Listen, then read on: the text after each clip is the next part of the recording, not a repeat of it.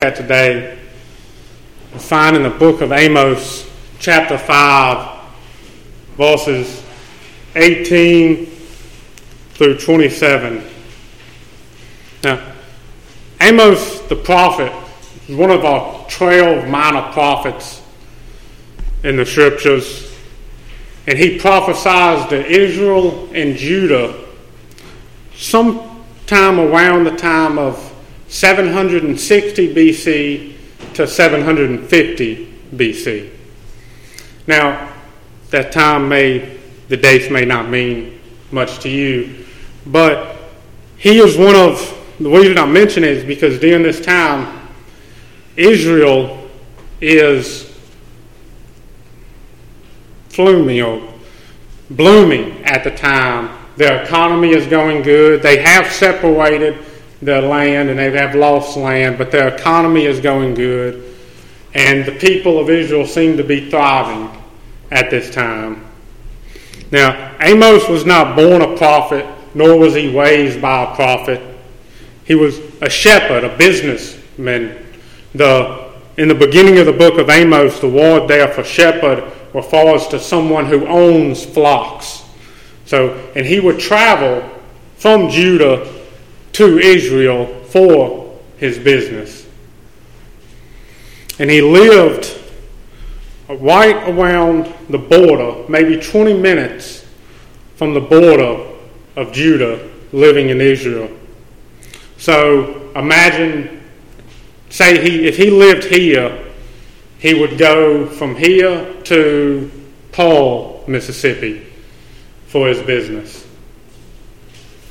And as we turn to the scriptures, to Amos chapter 5, we'll see the importance of holding fast to the Word of God. So let us read the holy Word of God. Starting in Amos chapter 5, verse 18. Woe to you who desire the day of the Lord why would you have the day of the Lord? Is it not is it darkness and not light? As if a man fled from a lion and there a bear met him. Or went into the house and leaned his hand against the wall and a serpent bit it.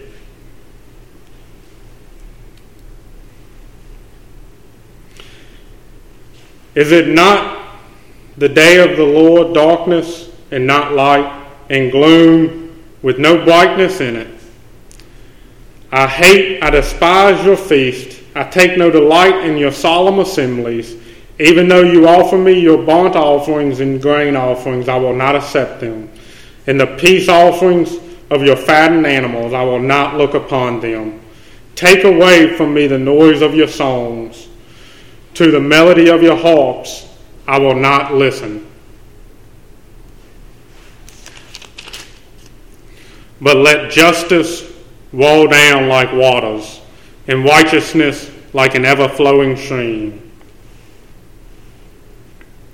Did you bring to me sacrifice and offerings during the forty years in the wilderness, O house of Israel? You shall take up Sikkuth your king and Kiyyun, your star god, your images that you have made for yourselves.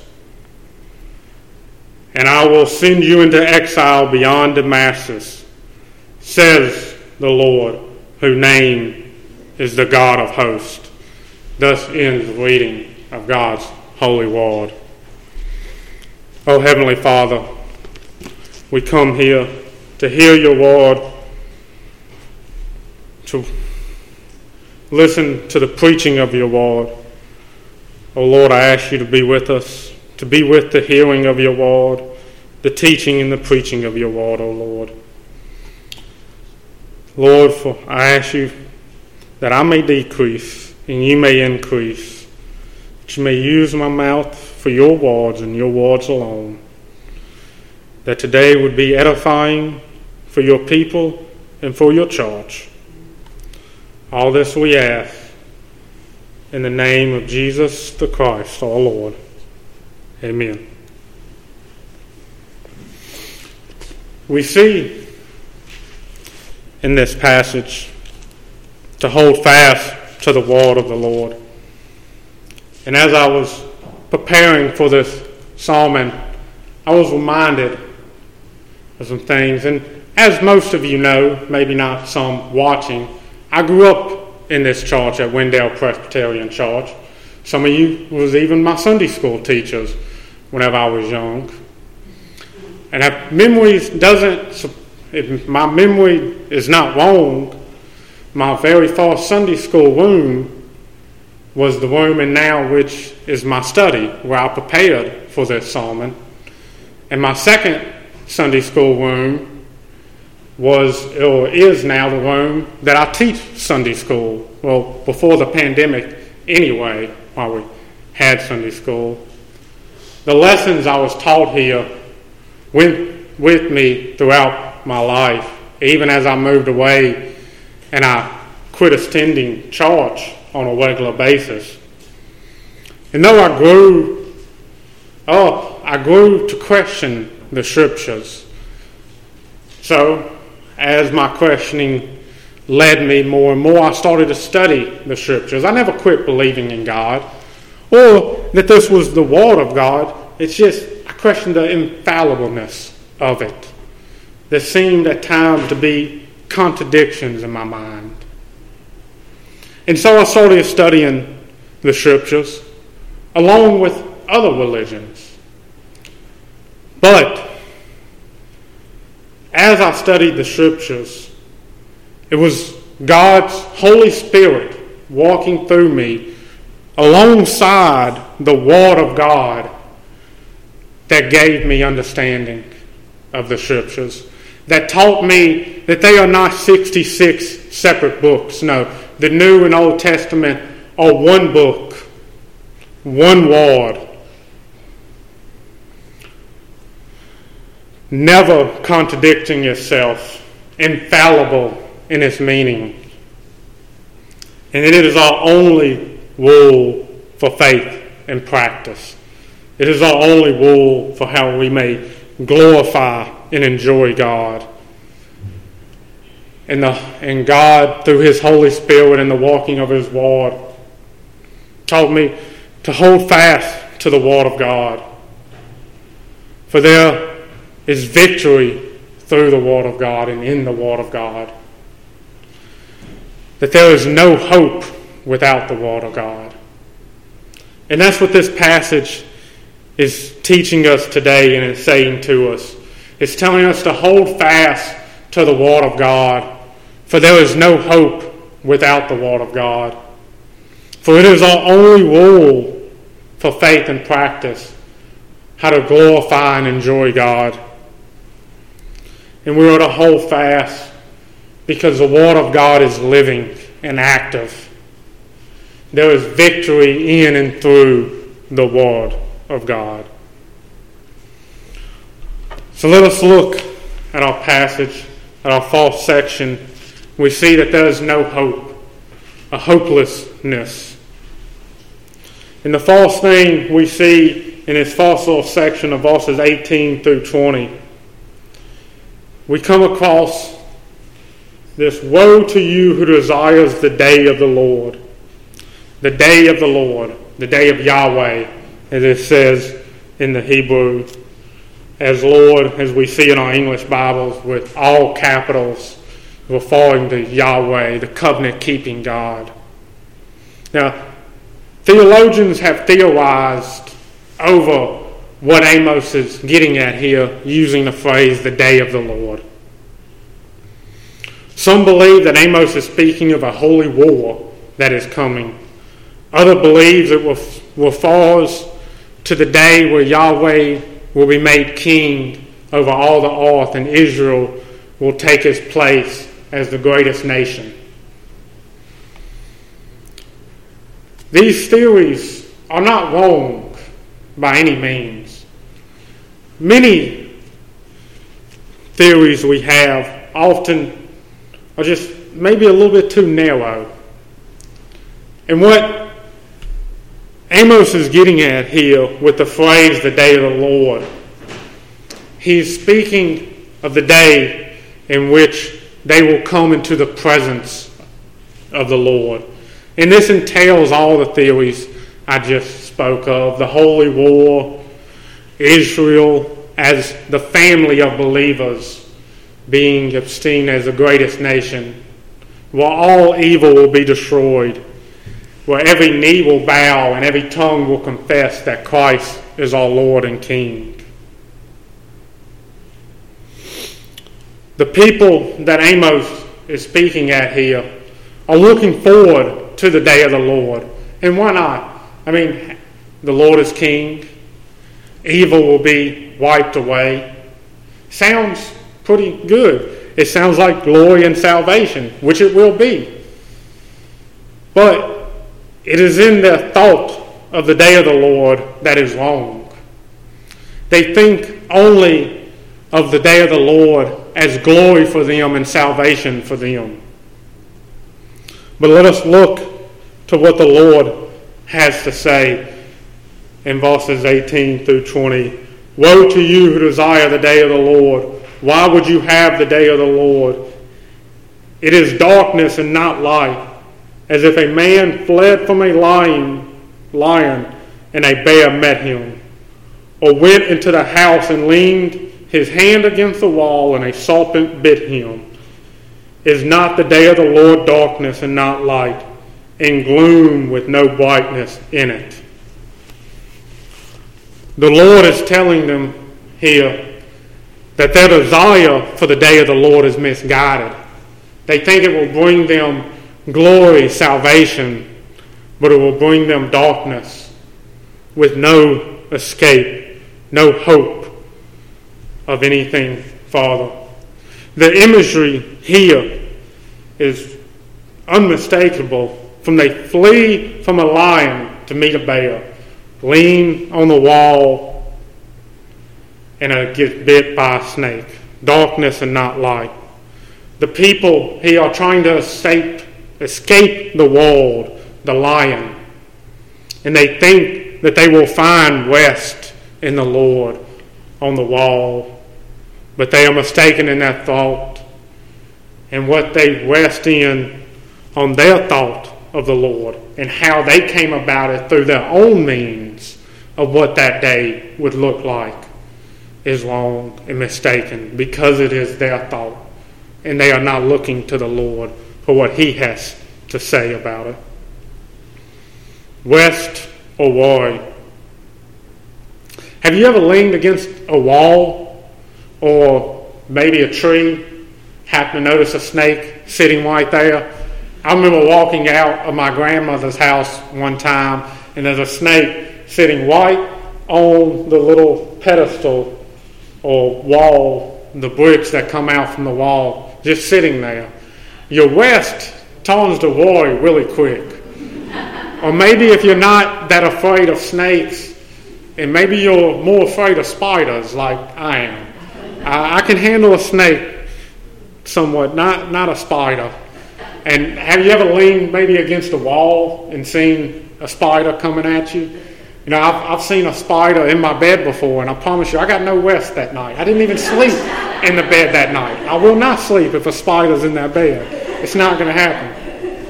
And that's what the Lord is telling us here. He's telling the people that they think there will be rest on that day, but it will not be rest, it will be judgment, and it will be wrath a wrath that they cannot escape?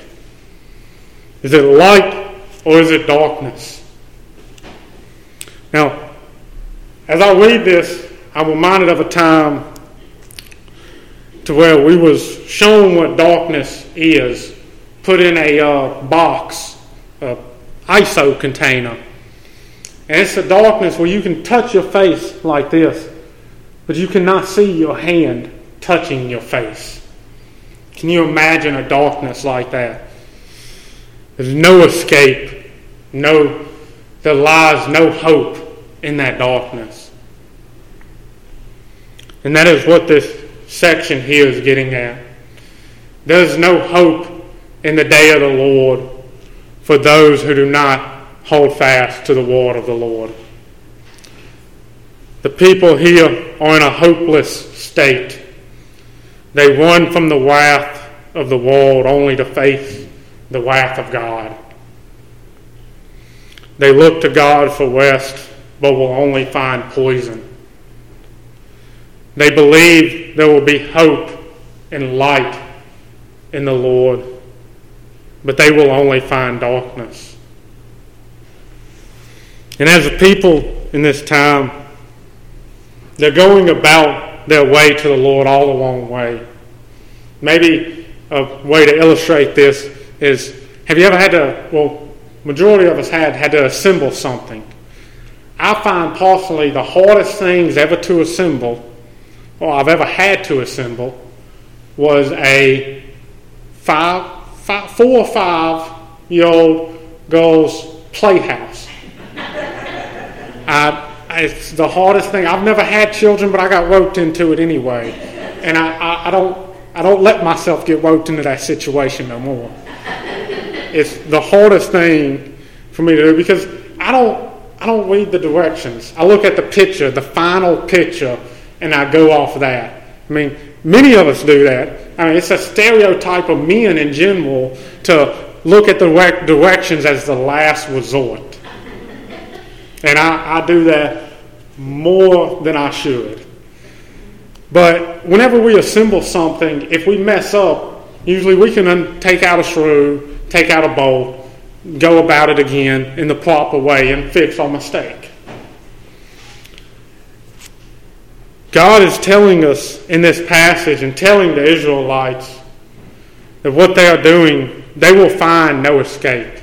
See, they are looking at that final picture as the kingdom of Israel glorified over all nations.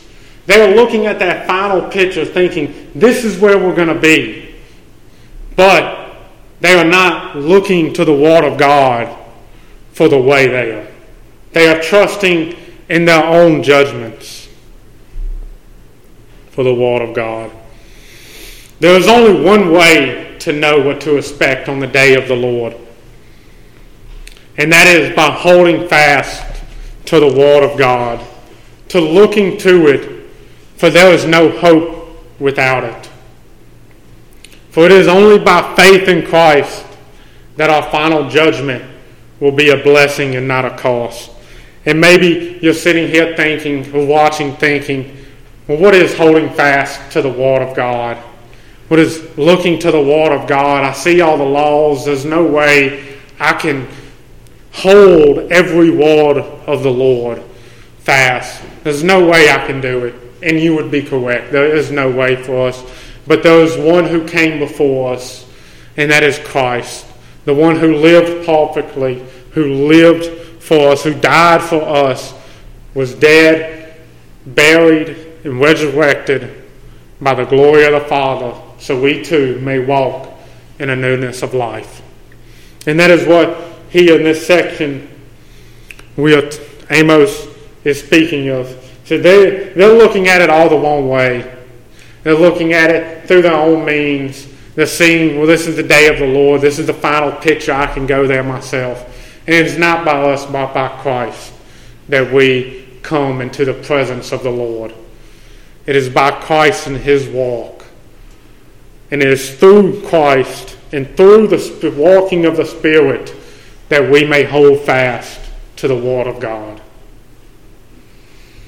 And we hold fast to the Word of God because it is our only rule for faith and practice.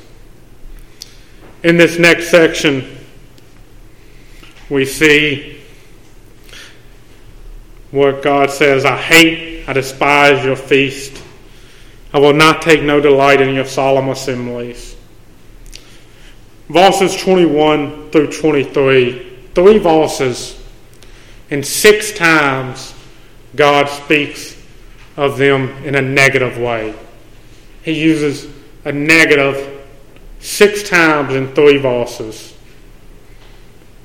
Now, this is a clear indicator that something is wrong inside these verses. Something is wrong with what the people are doing, with their feasts, their solemn assemblies, with their offerings, and their songs of praise. So let us look and see what is wrong. We see in verse 21, I hate, I despise your feast. The word there in the Hebrew for feast refers to a religious festival. And so we can tell that it's not just a feast of people coming together to eat, but it's supposed to be a feast for God, a feast to glorify and enjoy Him. Many theologians say that the people of Israel here are not treating the feast as worship of God, but more like parties of self pride and boastfulness. So the Lord hates and despises their religious festivals. And from the feast, and from before it, before we see the words in your solemn assembly, we have the word feast and we see the burnt offering. So their solemn assembly are their times of worship, the times they come together to worship the Lord. And the Lord says, I take no delight in your solemn assemblies. And then we see the offerings that they make to the Lord, that the Lord will not accept, that He will not look upon their offerings. And to answer the question, what is wrong here in this passage?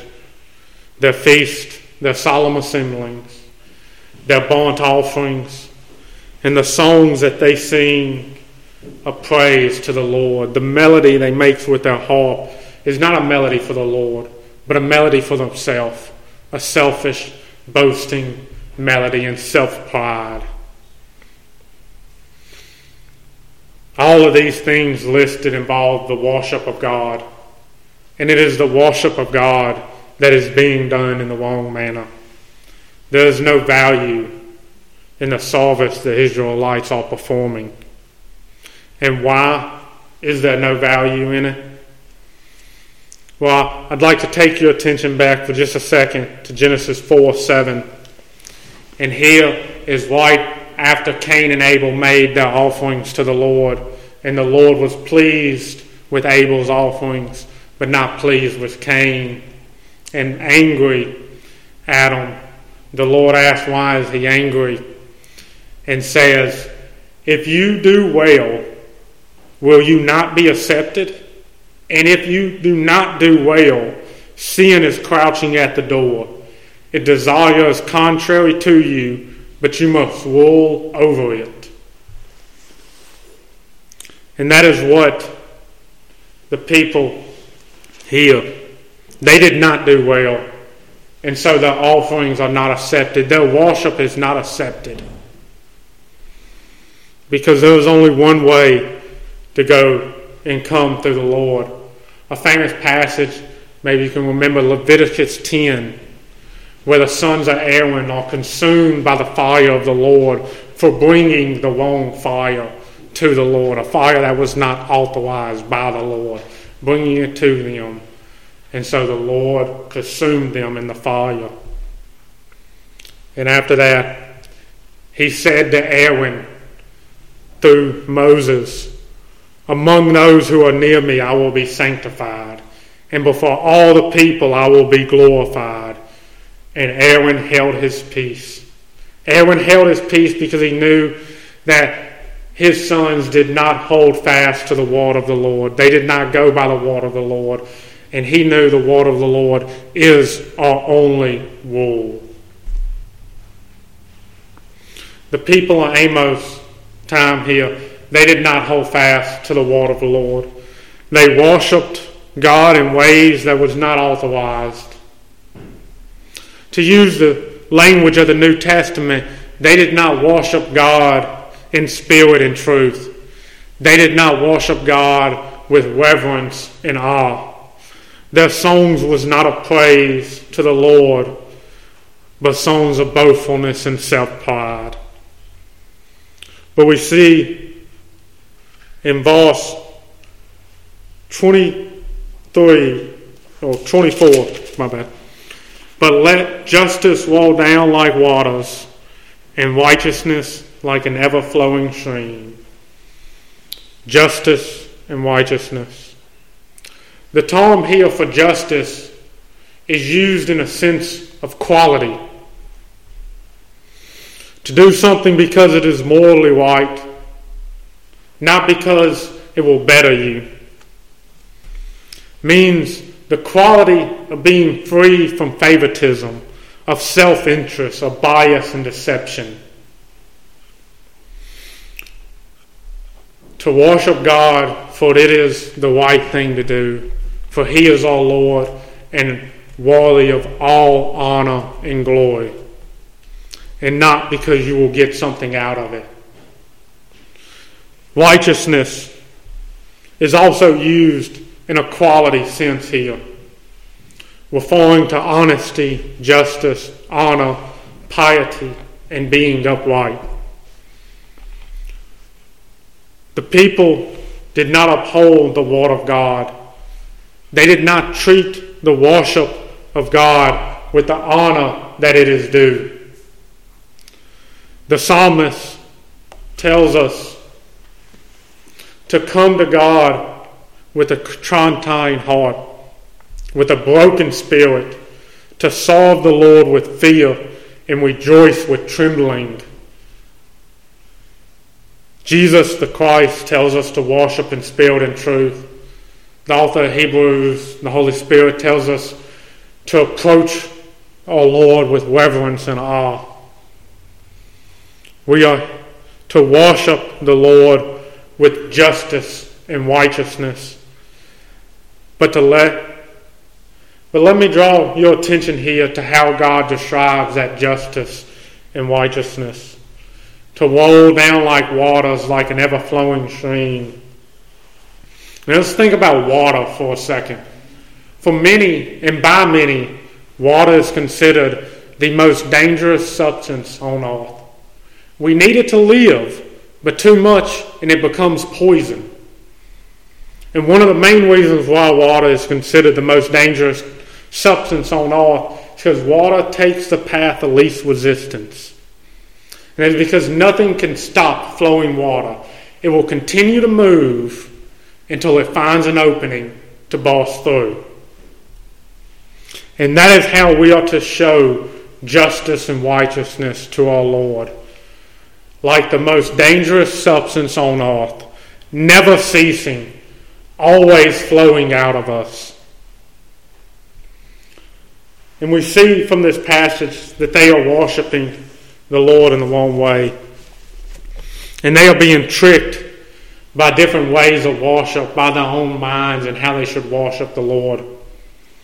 Now, you may have heard before an illustration that the devil tricks us with sin like a worm on a hook.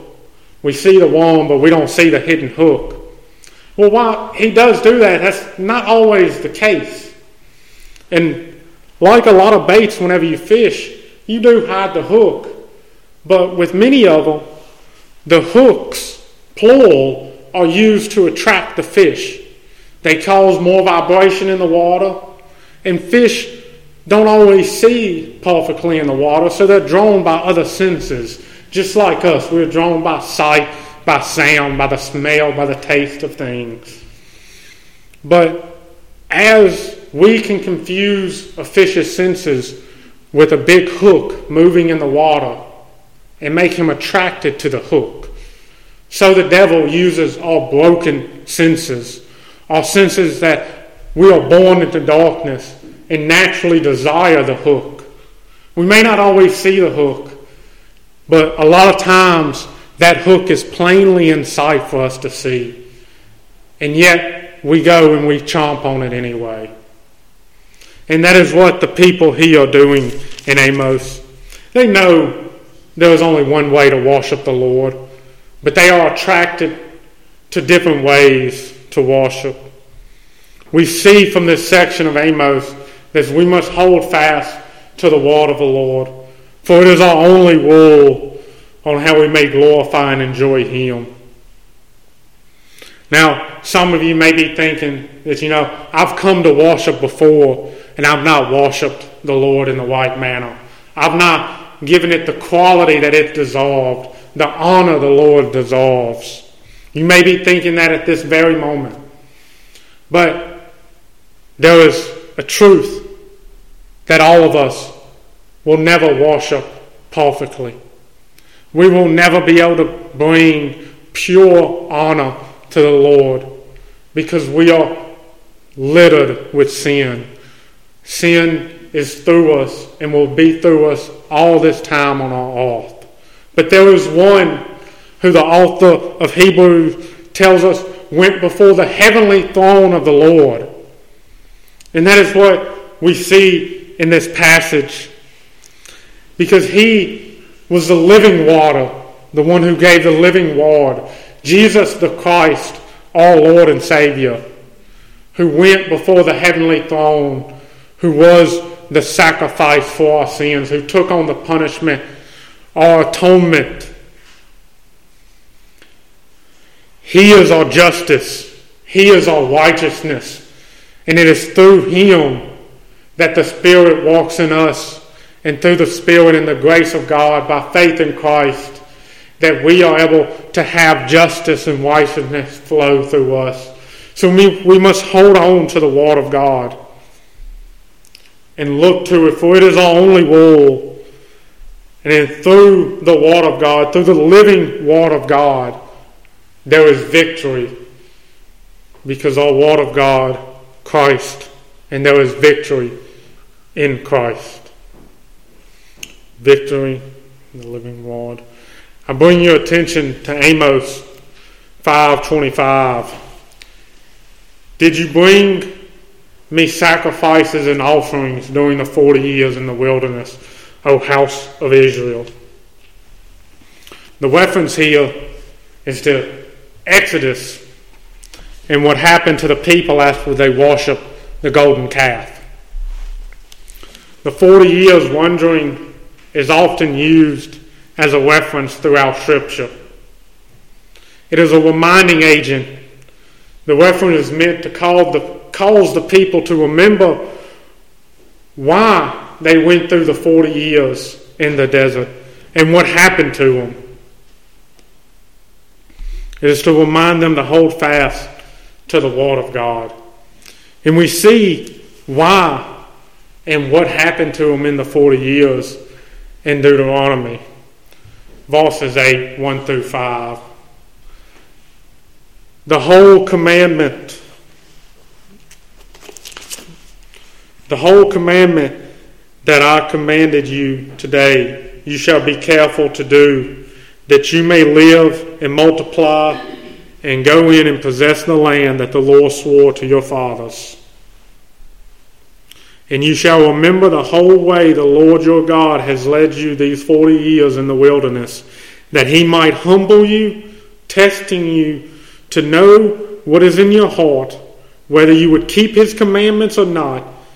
And he humbled you and led not and let you hunger, and fed you with manna, which you did not know, nor did your fathers know, that he might make you know that man does not live by bread alone, but man lives by every word that comes from the mouth of the Lord. Your clothing did not wear out on you, and your foot did not swell these forty years. Know then in your heart that as a man disciplines his son, the Lord your God disciplines you. So we see this is a remembrance for them to be humble before the Lord, to remember the discipline that the Lord put them through. And as we come and continue in our passage in Amos, we see, You shall take up Sikkuth, your king, and Kiyyun, your star god, your images that you have made for yourselves, and I will send you into exile beyond Damascus, says the Lord, whose name is the God of hosts. Says the Lord, the name who is God of hosts. Here in our passage is we come to the heart of our passage says the Lord, whose name is God of hosts. The word of God is true and firm. If God has decreed it, then it will come to pass. God's word is law and it is life. We must hold fast to the word of God, for it is a living word.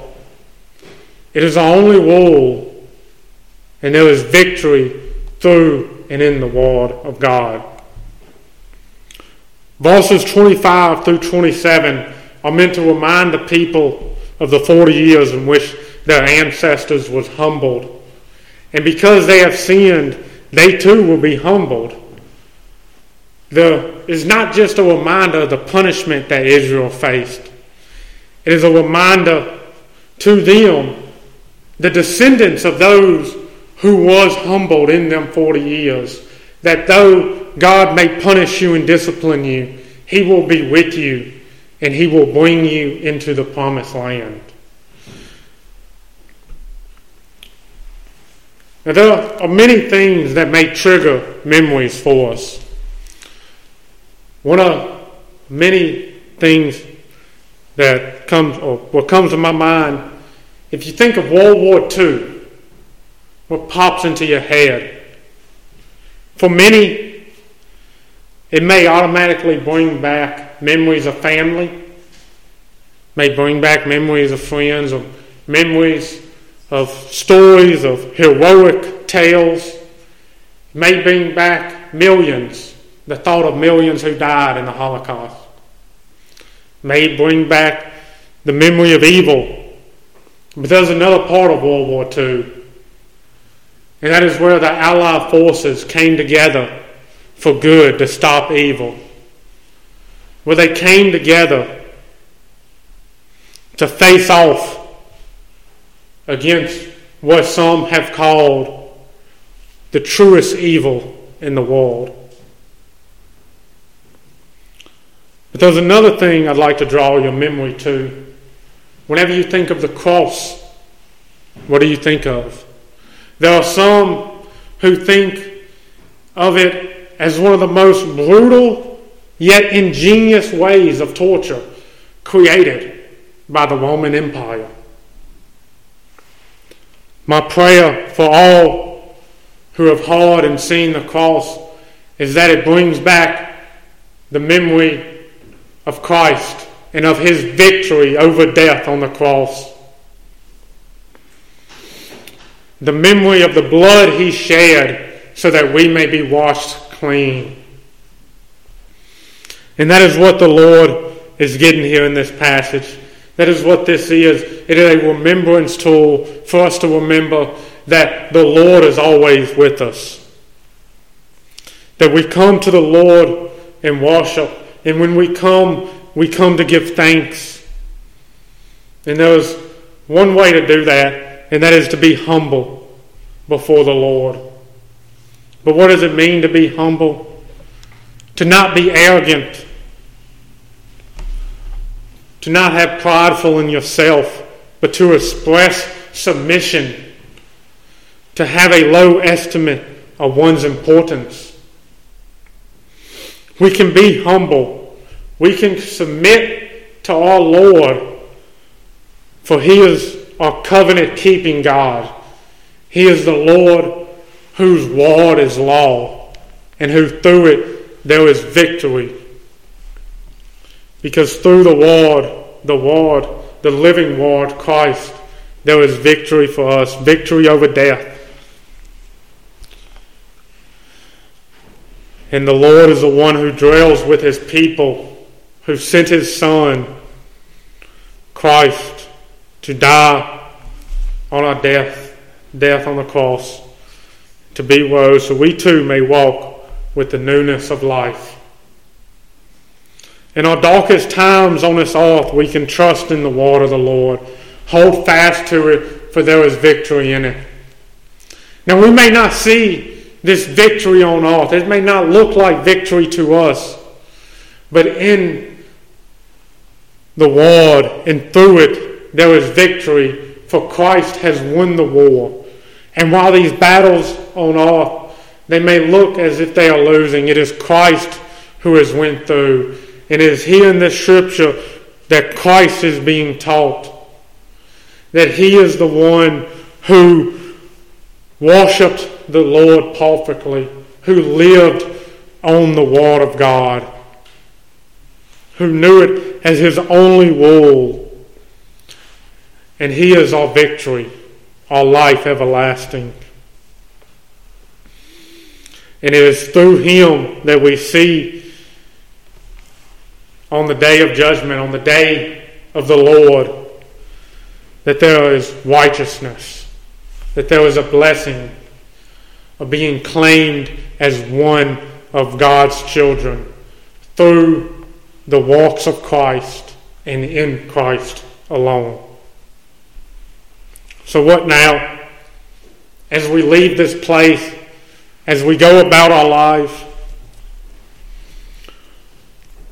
we learn and we hopefully we take with us to hold fast to the word of the Lord, to look to it as we go about, to let the word of the Lord go around in our head like a song that is stuck off the radio, to let it play over and over, to be written on our hearts and on our bones.